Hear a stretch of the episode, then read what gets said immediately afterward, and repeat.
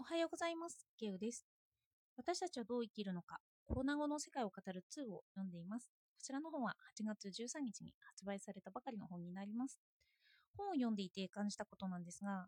この中でも人間の命に重点を置いているのか、命以外に重点を置いているのか、一度はその未熟で捉え直すと、議論している内容が入ってきやすいと感じました。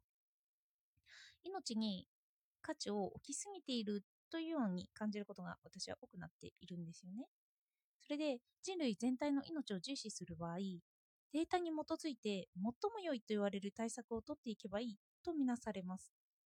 なので人々は閉じこもり、その中でパンデミックを過ぎるのを待つという見方がありますよね。コロナを一種の戦争のように見ている視点です。私が日本の戦争においてすぐに浮かんでくる言葉は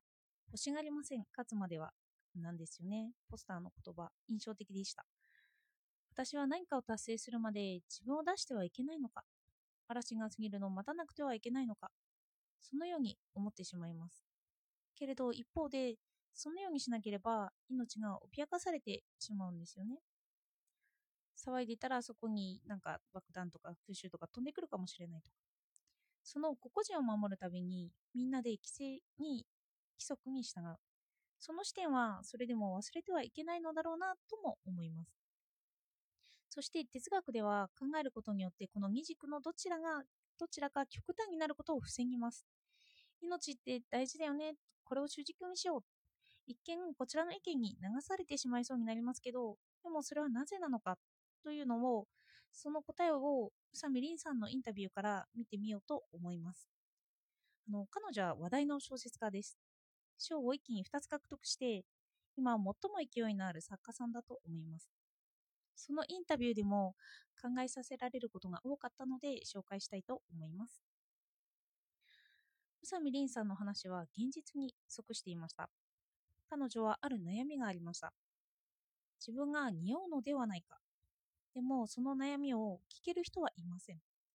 聞いたとしても遠慮して嘘を言われるかもしれないからです。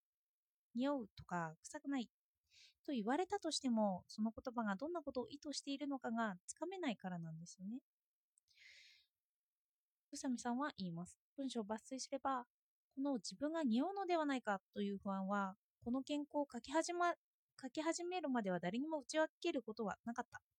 それくらい匂いや清潔感にまつわる問題は繊細なものだ。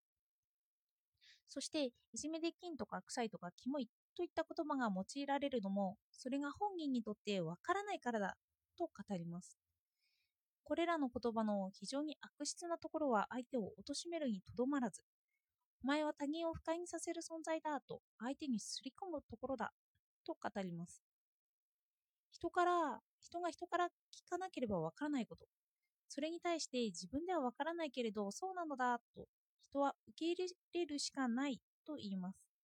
そういうことが多いんですよね。そのわからないことを確かめるには根気がいるんですよ。段階としてはまずとても仲のいい人を作らなければいけないし、かつその人が私に遠慮なく本音を言ってくれなければいけないし、そして私がその匂いを直したいとすれば、その改善まで付き合ってもらわなければいけないんですよね。治ったかどうかがまだ自分ではわからないからです。このような関係性までが求められます。けど、今の世の中は選択肢が狭まっていると宇佐美恵里さんは述べます。自分でコントロールできない情報は遠方では遠隔では共有されづらい。良くも悪くも見たくないものは見ることもなく、見せたくないものは引っ込めたままになる。匂いというのは引っ込めたままでも通じますよね。私たちが理念でいいと思ってきたものはそのまま良いものになりやすくて、時代とともに移っても良い価値観の変異は受け入れづらくなることかもしれません。そしてこの一文。現実世界で接触すること、一緒にいることは人の大衆を噛み続けることだ。このように宇佐美さんは語っています。おそらく、まあ、ウイルスに立ち向かっている医療関係者はみんなが家家にいるべきだというのは接触した結果出てきた言葉なのだろうと思います。けれど私たちはそのまま閉じこもったままなんですよね。現実感のないままその現実を知るにも知るにも液晶に頼ることになります。感染者が出たとか被害が相当だと聞くとき人は想像するしかありません身近に出たとしてもその人はすぐに隔離されてしまいます実際に苦しんでいる姿を見るわけではないんですよねすると現実感が薄まっていって自分とは何かというか現実が何かが分からなくなってきますただ人間として管理されている存在なのだろうか？と。私は匂いを持った一個人であるけれど全体の中に溶け込んでる一人でもあるんですよね。今はこの溶け込もうとする力が強く働いてしまっているのではないか？と私には思われました。自分一人で抱えるような匂いの問題を放棄したり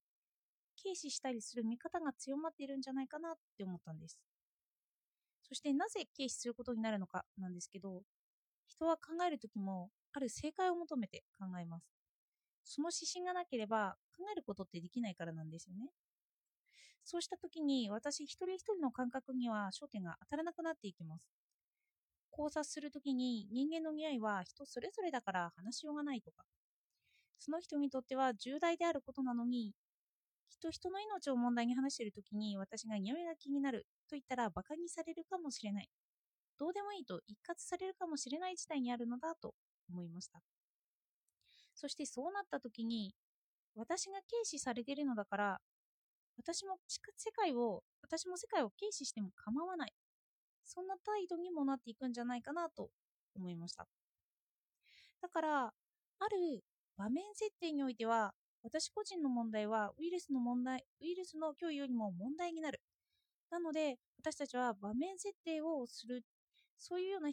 ことも必要なのかもしれません。私一個人が重要になる立場ですよね。だから命について語るとき私が大事なものについて語るとき実体験に基づいて語るときそれぞれの場面設定を用いれば私の言い分を無限にすることなく聞いてもらえるようになります。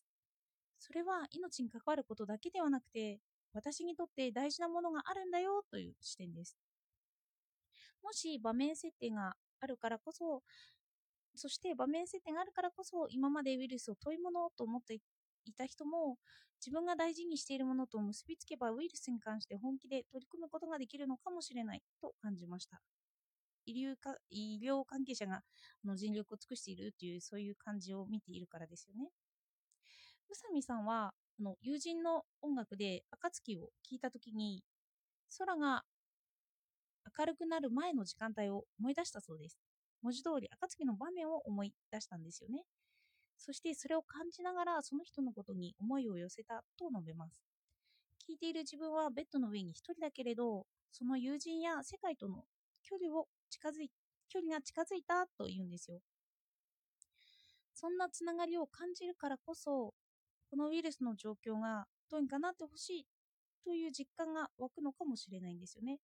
私私一人を実感してその友達も実感してその友達から世界に広がっていくという感覚です。自分が大事に思っているからこそ世界と接続してそこから世界の問題にも目を向けられるのかなということも思いました。宇佐美さんのエピソードを聞きつつ私もその個人の問題から世界について思いを馳せたというような感じですよね。ではお聞きいただいてありがとうございました。